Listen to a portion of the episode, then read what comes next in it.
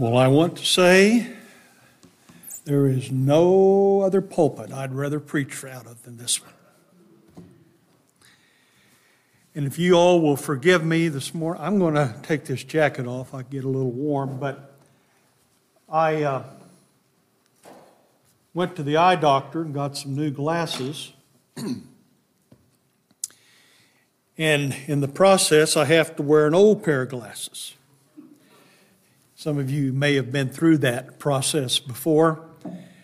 And so if you see me doing like this and a little bit of that, you uh, understand, I hope, that's what it's all about.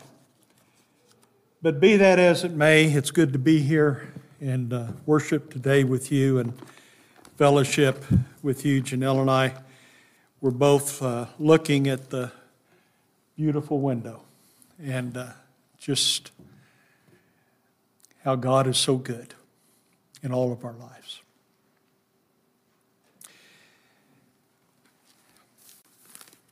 Let's pray as we begin.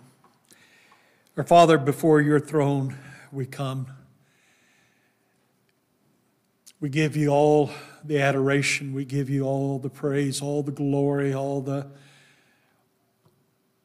We give you all. Our very presence here is due to your grace. We come from all walks of life. Uh, dare to say, there, there are some here that have been known for a long time to one another, but there are others, Father, that without your grace and mercy in bringing us to Christ, we would not know one another. And so we enjoy this sweet fellowship. We pray that you'd be honored today with your word. And Lord, that you'd move among us in a mighty way to accomplish your purpose in our lives. In Jesus' name, amen. We're going to be looking this morning in the book of Proverbs. But as we do, I want to first, and here I am, I'm already started. Uh, anyway, I want to first uh, share with you a passage, uh, a little inform, information here out of 1 Kings chapter 4, verse 29. You can turn there if you want or not. It doesn't. It's up to you. But anyway, uh, what we read here is, and God gave Solomon wisdom and understanding beyond measure, and breadth of mind like the sand on the seashore so that Solomon's wisdom surpassed the wisdom of all the people of the east and all the wisdom of Egypt. For he was wiser than all other men, and his fame was in all the surrounding nations. He also spoke 3,000 proverbs, and his songs were a 1,005. John MacArthur says of the book of Proverbs, says the word proverb means to be like. To be like. Thus, the Proverbs is a book of comparisons between common, concrete images and life's most profound truths.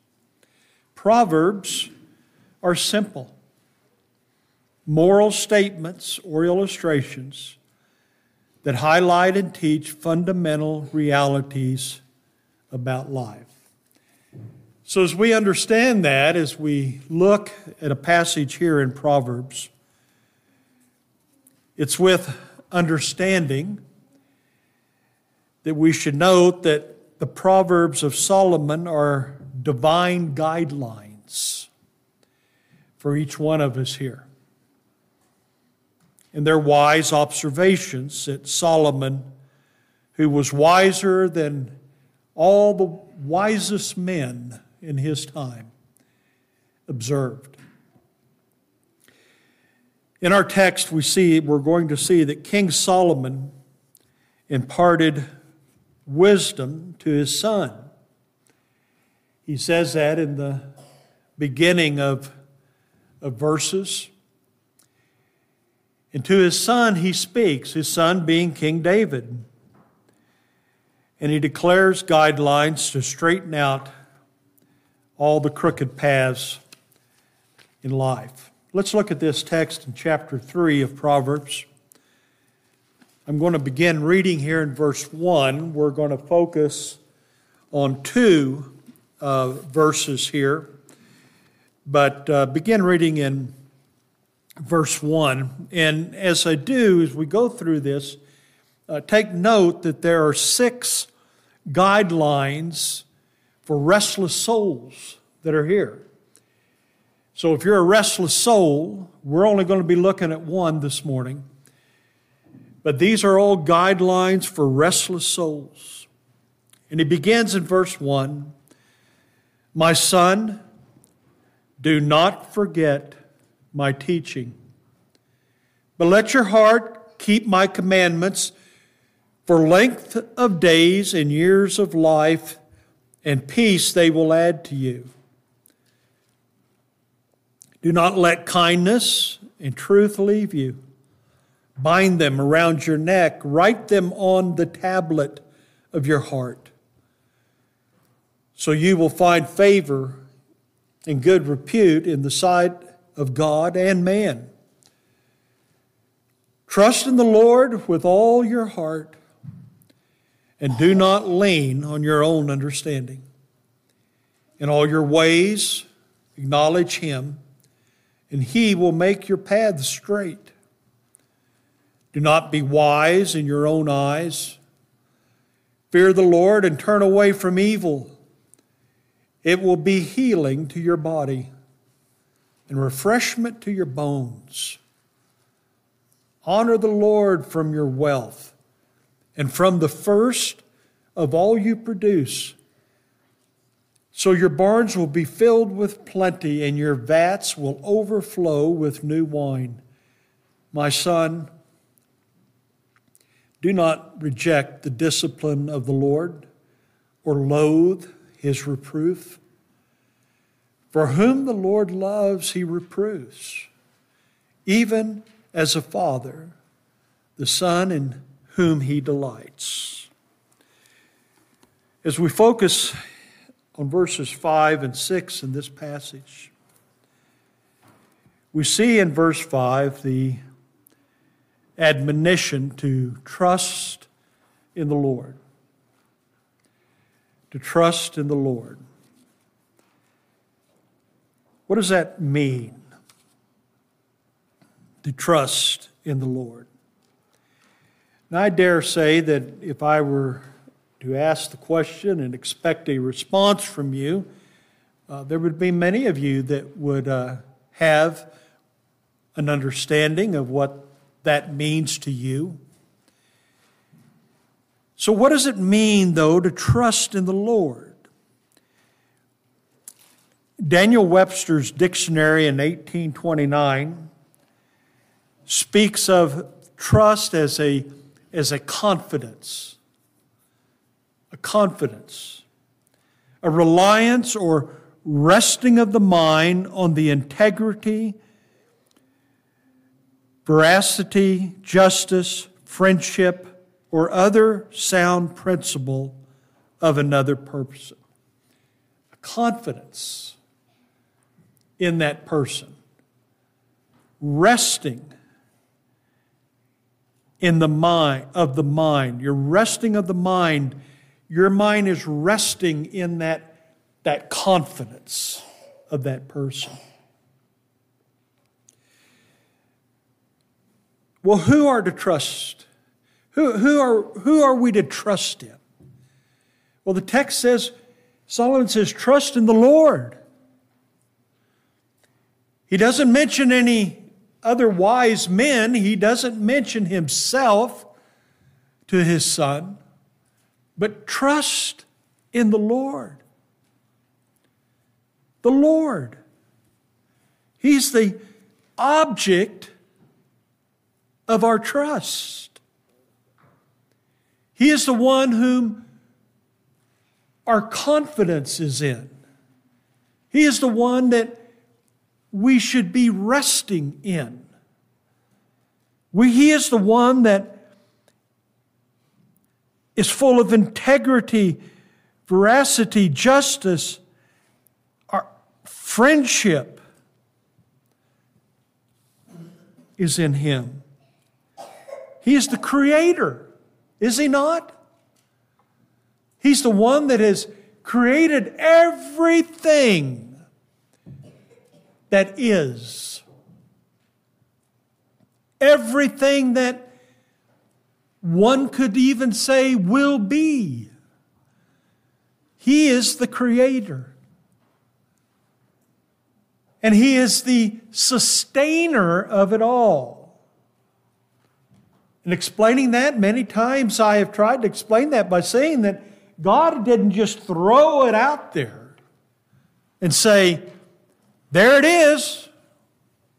Let's see how it works. It wasn't some kind of a divine experience in creation. It, it, was the work of God who was active and involved in it and continues to be involved in it.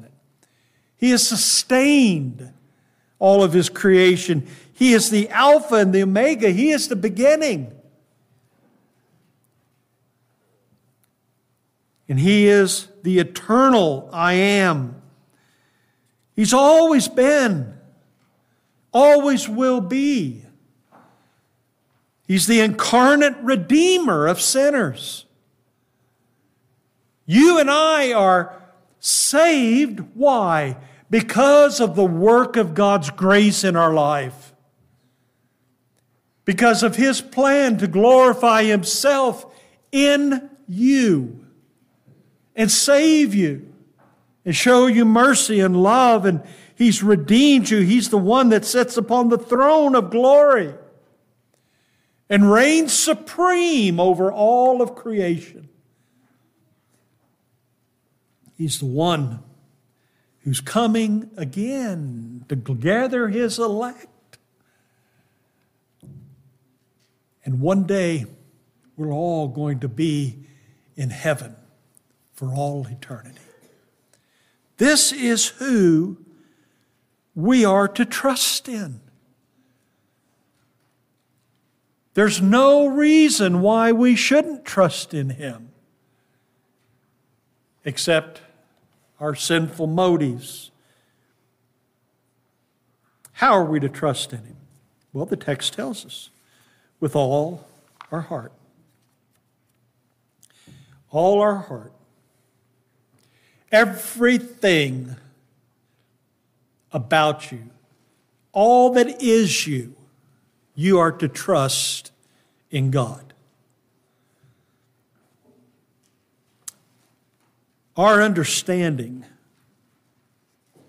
our reasoning is tainted by sin. Our wisdom is limited.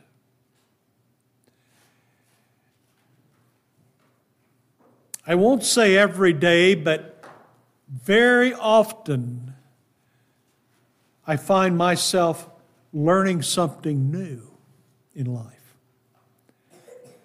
And it may be, well, I've already learned this, but it may be as simple as uh, what's the phrase? Let's see. Lefty. Yeah, there you go. See, you guys know it. It may be something as simple as that. Maybe one somebody here is just learning it. But the point I'm making is every day we, we, we learn, we're always learning. Our wisdom is limited, it's not unlimited. We're always learning. But we have impulsive assumptions, don't we?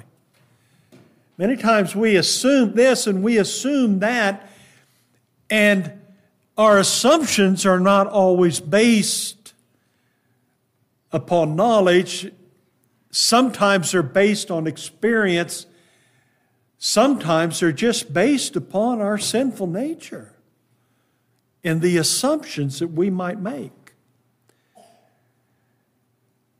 And we have faulty emotions. Faulty emotions.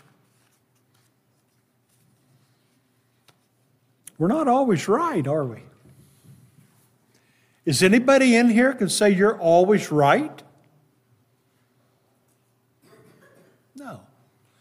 We're not always right. There's times we're wrong. Well, what are we to trust God with? What does the text say? Everything. It's everything. In all your ways.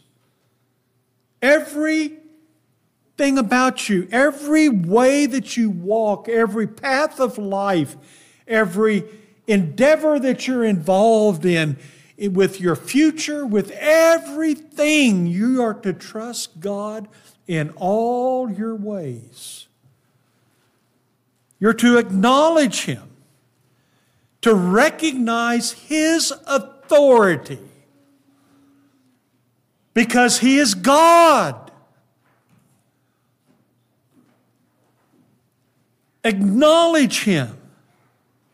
Acknowledge Him that He alone, He alone is the sovereign God. The sovereign God. And as sovereign, He rules over everything. He is in charge of everything. He's the triune God. He's God the Father, God the Son, God the Holy Spirit. He's everything. Acknowledge Him. Many years ago, I was going through a, a time where I had some difficult decisions to make. And I was at a state evangelism conference in Oklahoma. And Dr. R.G. Lee was preaching. R.G. Lee was once pastor at Bellevue Baptist Church in Memphis, Tennessee. Adrian Rogers followed him. Some of you have maybe heard of these names. In all honesty, I can't remember who the pastor is there now, but be that as it may, Dr. Lee was preaching.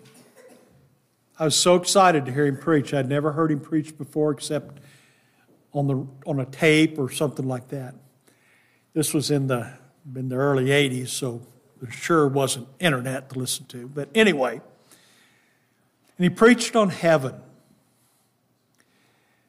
And Dr. Lee was able to paint pictures with words like no one I have ever heard preach before. But after the service, as it was custom, you've been in these services where the speaker uh, is kind of hanging around, and many people go up and shake his hand, the proverbial good sermon.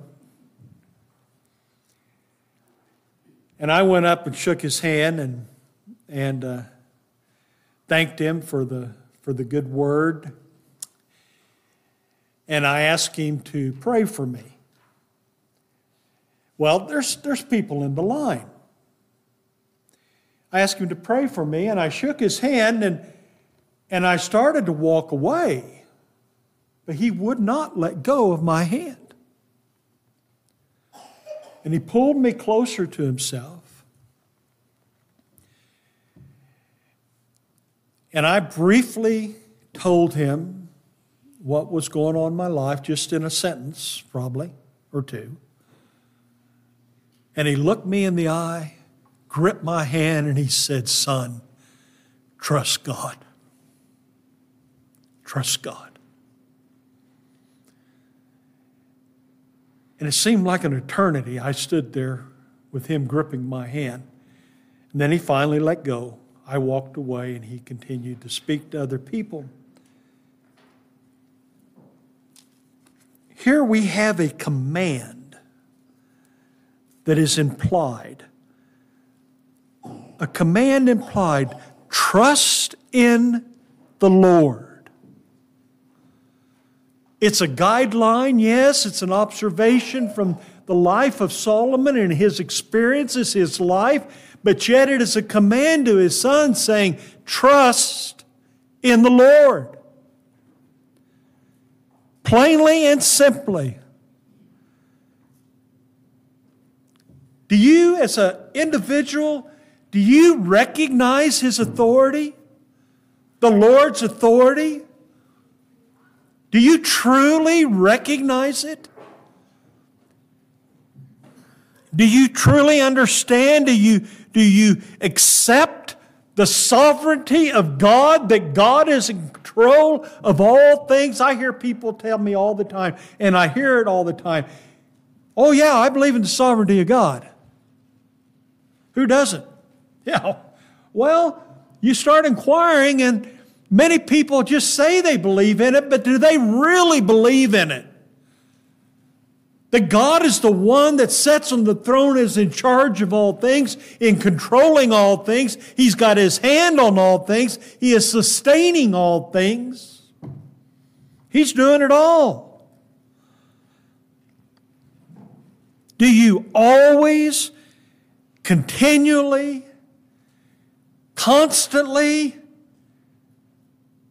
find yourself trusting in Him with everything, acknowledging Him in all your ways.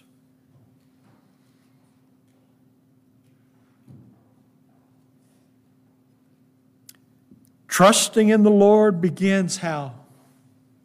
It begins with believing in Jesus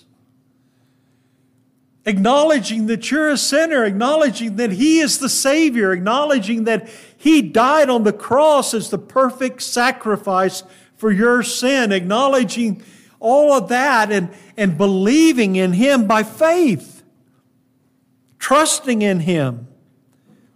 You acknowledge that salvation's not found anywhere else.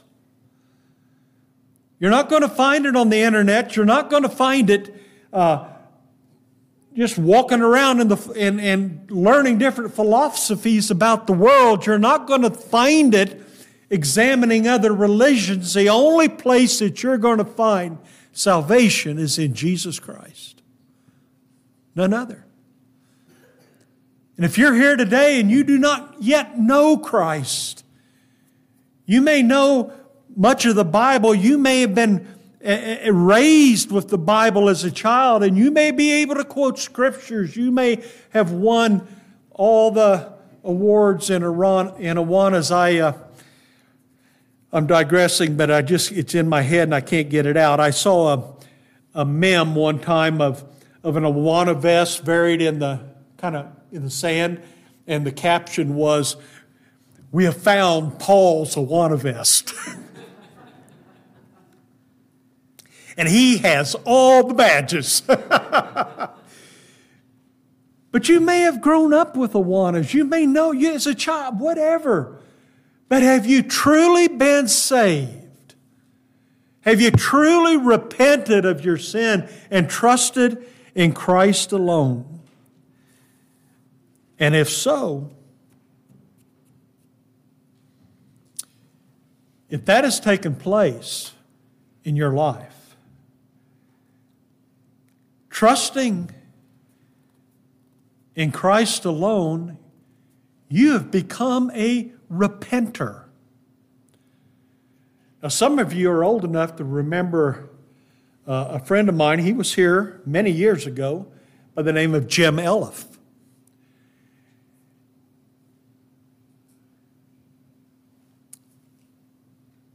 And Jim shared a thought that I had never really thought of, but it, it, it just made all the sense in the, in the world. We are, we are not, we not have just repented, we are repenters. We continue to repent. Repentance is a, is a, a gift of God's grace that He has given us. When we see sin in our lives, our response to it is to repent. And so we continue to repent. It's a lifelong response to sin and faith in Jesus. And true, true believers are lifelong repenters. They cannot continue in sin, but maybe for a season. But repentance will come if they are a true believer. Do you remember what the apostles said to the Lord? They had seen, they, they couldn't do miracles like they thought they could, and Jesus is explaining things to them. And anyway, in, in Luke 17 5, the apostle said to the Lord, Increase our faith. Here are the apostles, and they're, they're asking, they're walking with Jesus and ask Him to increase their faith. Maybe God needs to increase your faith today. Faith in the truth, the trust in the Lord and to acknowledge Him in all your ways. Now let's look at verse 5. Continuing on. And do not lean on your own understanding. What does it mean to lean? To lean is a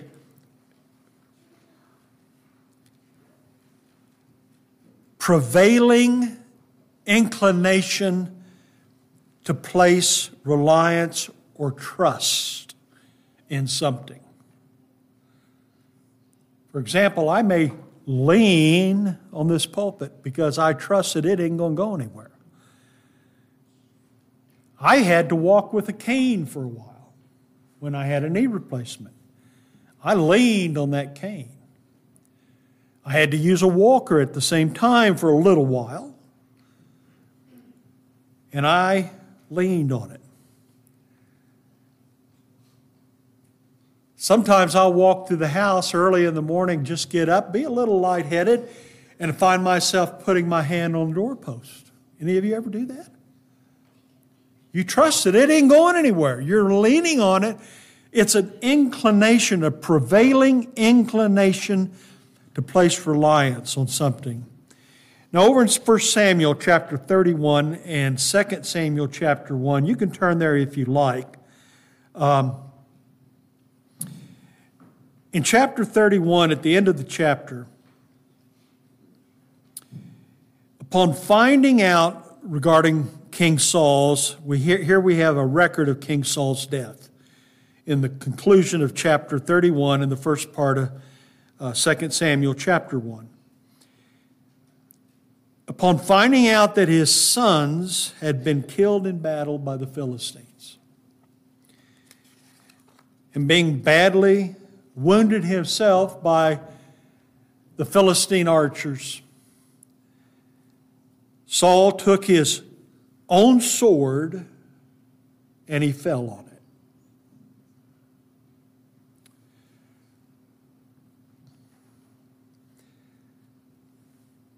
Now, first or second Samuel 1 says that after the battle, or toward the end of the battle, a young man reports to David on Mount Gilboa, he came across Saul. And what was Saul doing? According to this young man, he found Saul leaning on his spear. Now, the point I'm trying to make here, it's not spear or sword that we're looking at, the difference here, and I don't even want to get into that. But the idea of leaning upon it.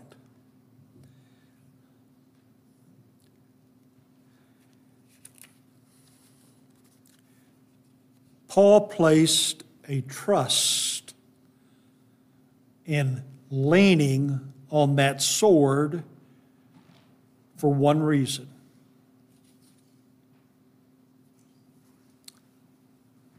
The Hebrew word for leaning that's used here is the same root word that is used in Proverbs chapter 5 or chapter 3 verse 5 about leaning on our own understanding. So what we have here is see Saul, King Saul, trusting his spear or his sword, leaning on it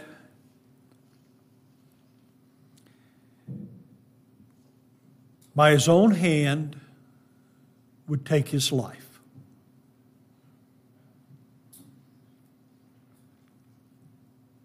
Solomon tells his son, Do not lean on your understanding, your own understanding. Don't be leaning on it.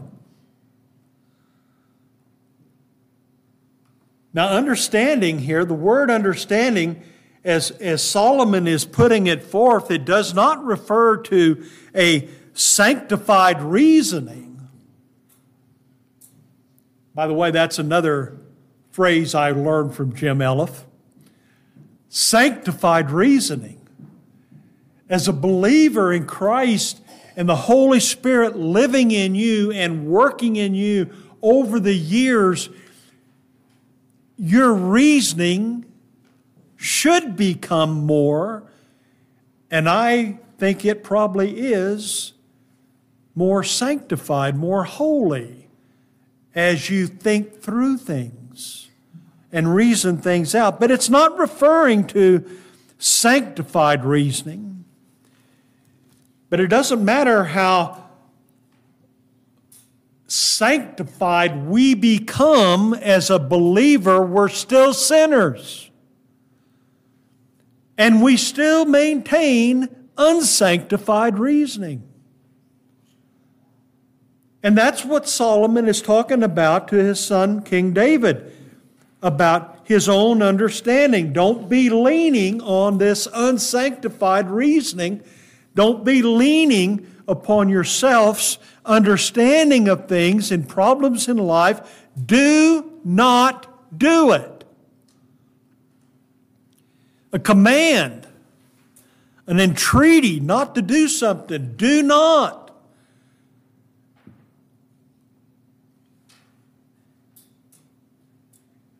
Never,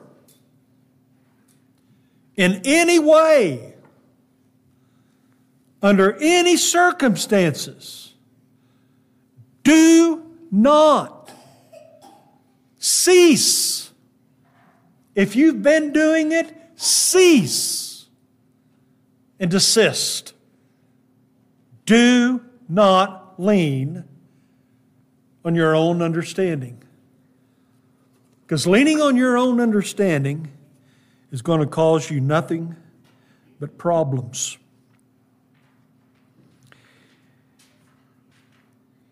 John Stalling was born in 1938, and at the age of six, he sang at Soldiers Field in Chicago at a Gypsy Smith revival meeting. Now, I know you say, Who's Gypsy Smith? Well, you'll have to look him up. Um,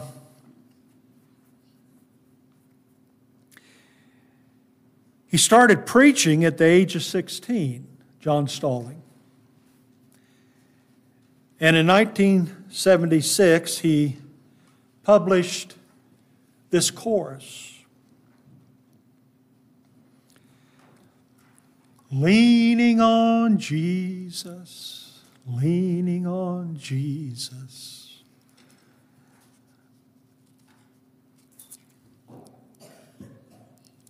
I'm not getting it right, so I'm going to stop.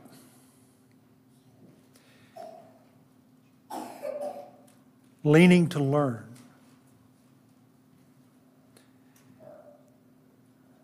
We're learning to lean. See, my glasses are really giving me a time. Learning to lean, learning to lean. I'm learning to lean on Jesus. Any of you heard that chorus? Whoops. Oh, I'm back. Knocked off the little fuzzy thing. Learning to lean.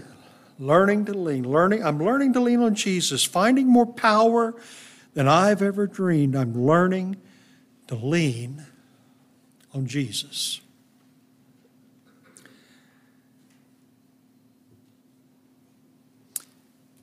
Don't trust your own finite and mistaken understanding in dealing with the situations of life.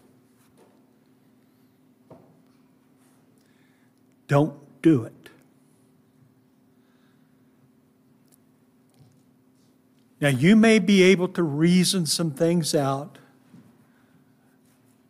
with the help of that sanctified reasoning, with the help of Scripture, in times of prayer. But don't rely upon your own finite wisdom. Don't rely on the internet to solve your problem.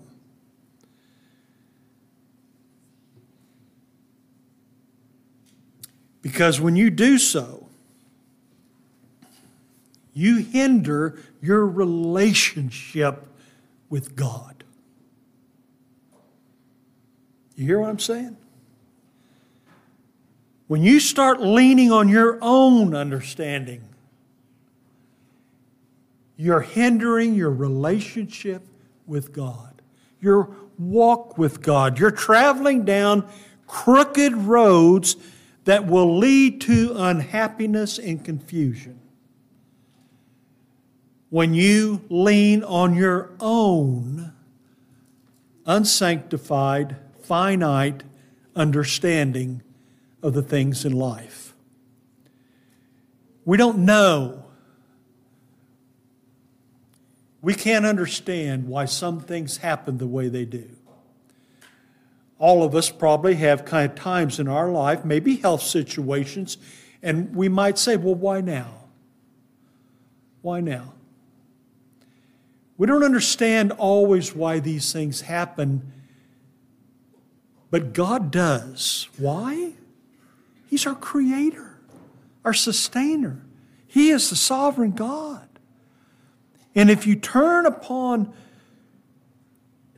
turn to these wrong things and, and wrong understandings, if you lean on the wrong person,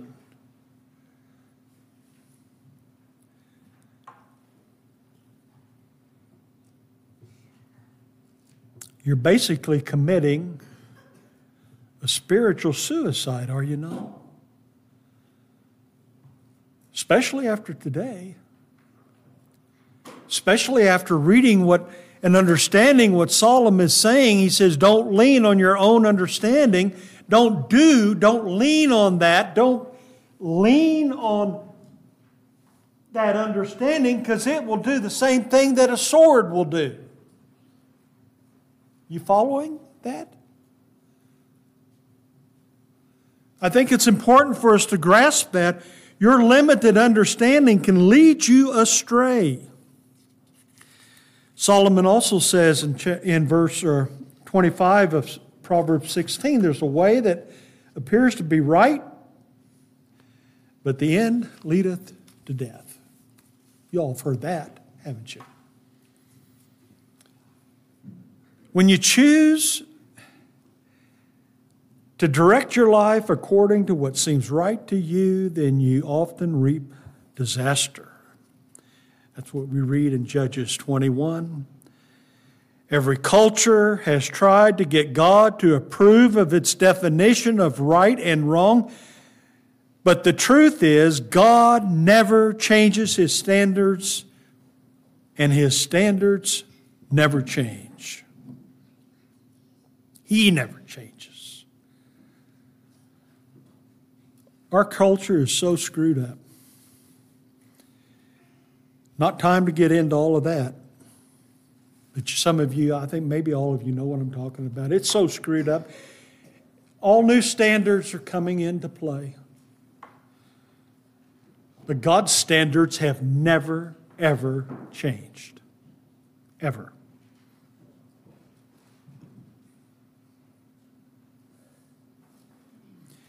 And every one of you in this room, everyone outside of this room, everyone has to make a decision, as it were, whether or not they're going to live their lives according to personal preference or live their lives according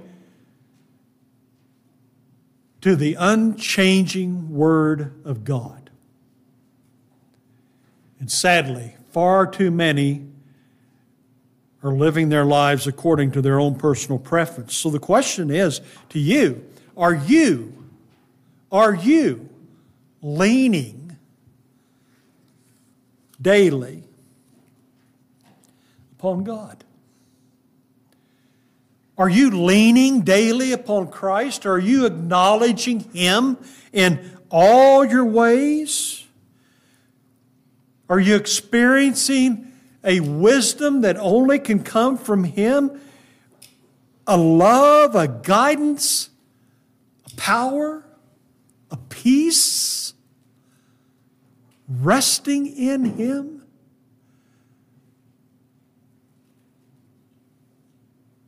He alone can provide those things to those who trust Him. Well, lastly, we see here a promise a promise for obedience. He will make straight your paths. Trust in the Lord with all your heart. Don't lean on your own understanding all your ways acknowledge him. And God says, Solomon says, regarding God, he will make your path straight. He'll remove any obstacle, any barriers that hinder your spiritual and moral growth when you trust Him Lean upon Him. Acknowledge Him in all your ways. He'll enable the believer to continually progress toward a goal. A goal, as, as Paul spoke, that his goal was to the high calling of God in, in Jesus Christ. God will align the believer's thoughts, his intentions, his goals his actions, God will align all of those things with his own purpose.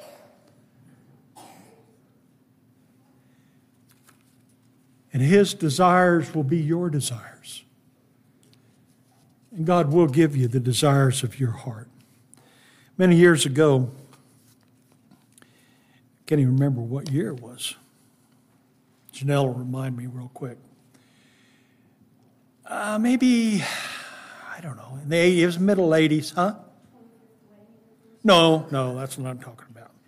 I'm not going there. Let's don't even go there. I became obsessed with running, and I ran a lot and trained a lot, and I trained to run in the Cowtown Marathon in Fort Worth. Now, I will tell you that as I trained to run in that, I, I knew I was never going to be the winner. There were far younger men, far more in shape, far, you know what I'm saying. My whole goal was to do one thing. You know what it was? Finish. I just wanted to finish the race.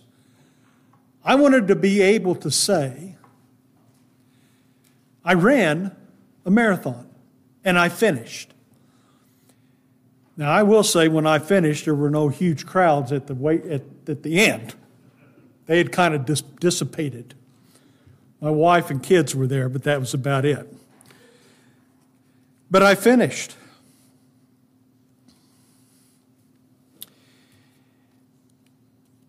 Despite the blisters on my feet, I'd ran 20 miles before that. And I knew I could do it. Just 6.1 more miles, and I'd be there. But it was pouring rain when we started the race. My shoes were soaking wet. Blisters were starting to develop. And I had wore a new pair of shoes. It was a big mistake. And man, did I have the blisters. So I changed shoes, put my old ones back on, kept on going. Got about five miles from the end, and there's a phenomena that takes place where they call it hitting the wall. And when I hit the wall, it was a wall. I'd never hit the wall before. And it took everything I had to take the next step. Everything. There was no physical strength, there was no mental strength. And anyone that was out there saying, You can do it, go, go, I had some thoughts in my head about them. But I finished. I did finish. And I got a little trophy that says you finished. But, beloved, the world situation is so confusing. People have no sense of moral or spiritual direction.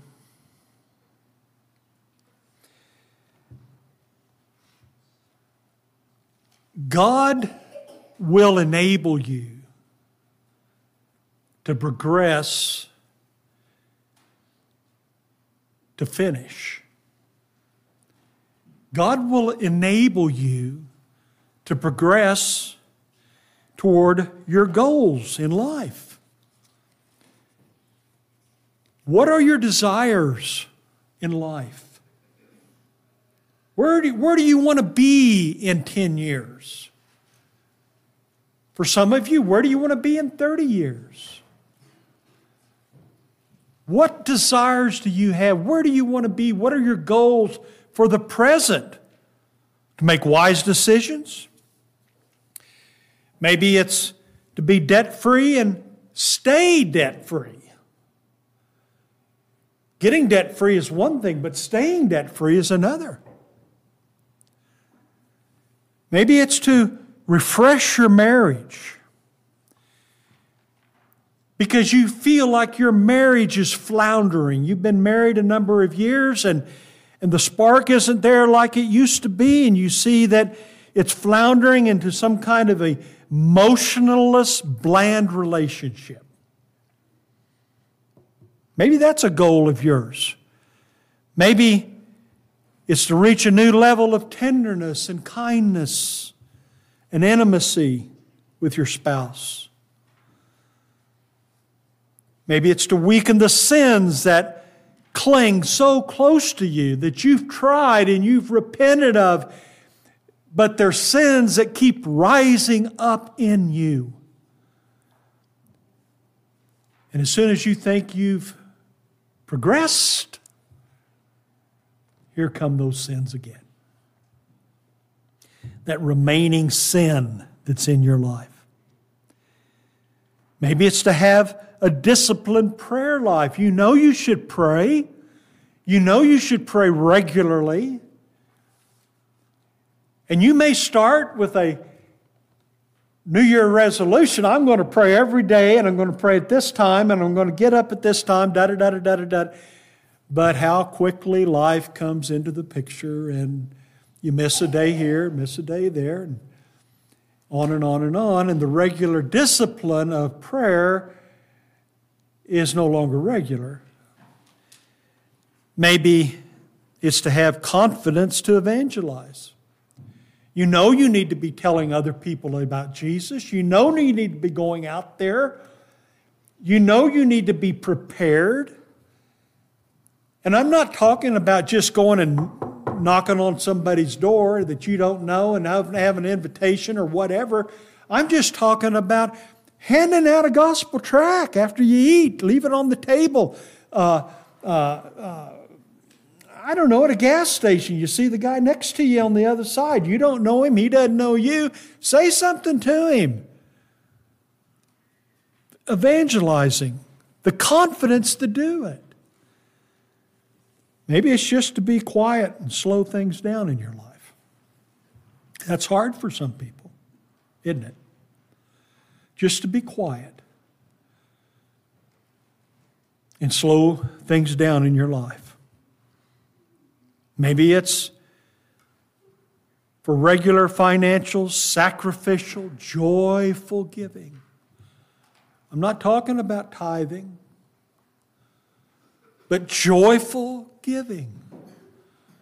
Whether you give $10 or $100, you give it with joy. And if it's sacrificial, you give it with joy. There's no regret. Maybe it's to hold the ropes for missions. When William Carey went to India to serve as a missionary, he said, I'll go. And to his friend, he said, You get the people to hold the ropes, to support. Maybe it's just to hold the ropes for missionaries, to financially support them, or to regularly pray for them. Maybe it's to write a letter. I don't know what it is, but anyway, maybe it's to be less worldly minded and more spiritually minded.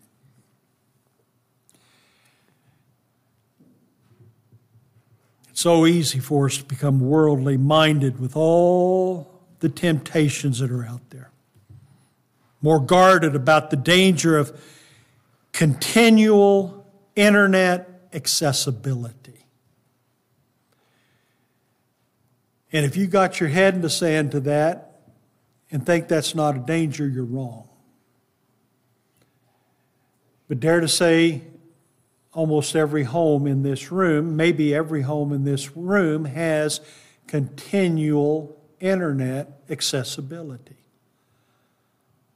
Whether it's in your home, on a phone, tablets, streaming things, with your TV, etc., etc. Maybe it's just to finish well, to finish life well. That God would receive you into heaven, that the Lord Jesus would figuratively take you by the hand, say, Well done. You finished well. What a joy that would be, wouldn't it? To hear Jesus say, You finished well. You may have blisters, you may have sore feet, you may be completely exhausted mentally and physically, but Jesus would say, You finished, and you finished well. God will provide you guidance through difficult decisions. He'll grant you the strength to overcome challenges he knows every situation you're going to face, every pitfall, pitfall that's ahead in your life, every single one.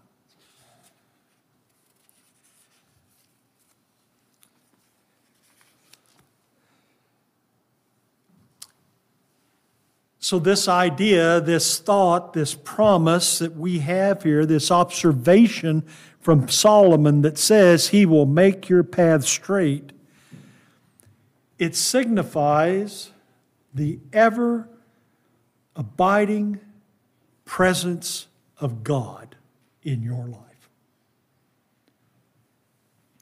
To maneuver you through all the trials and tribulations of life. To help you to persevere. To help you with endurance Now, dividing a divine guideline as I close here, a divine guideline is, pl- is plainly and simply stated in these verses. I don't know how more simply it can be stated. There's nothing really complicated. There's no big words. There's no uh, strange meanings or anything like that. It's all very plain. A divine guideline simply stated you're to admonish and direct your mind towards something that needs corrected. If you've been leaning on your own understanding, it needs corrected. And you need to trust in God. A hundred percent. No more leaning on your own understanding. No more trusting in yourself. Now, I do believe there is a place for getting the counsel of godly men and women and getting their counsel.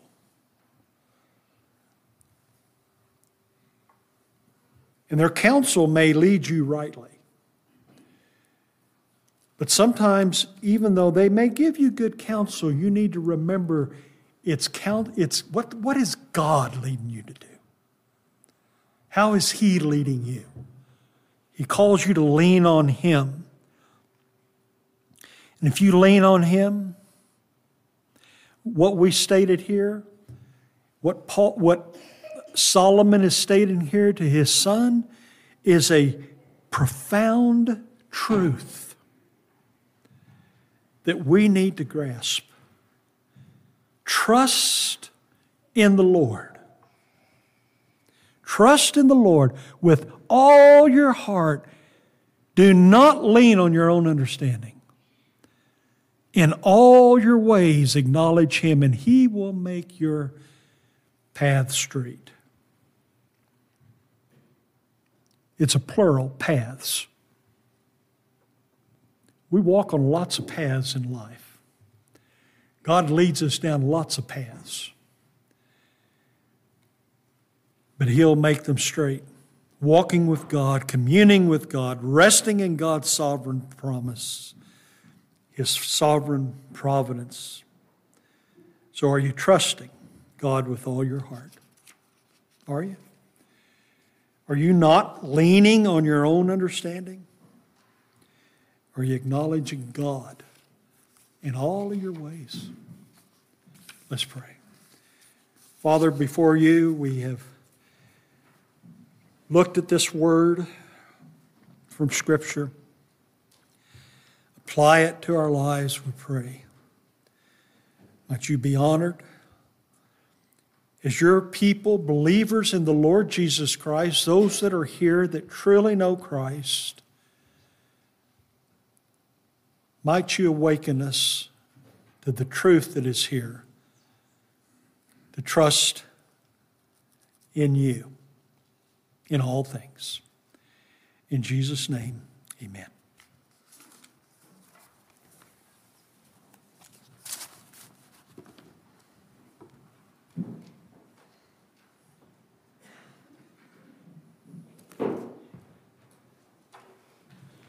Well, I apologize.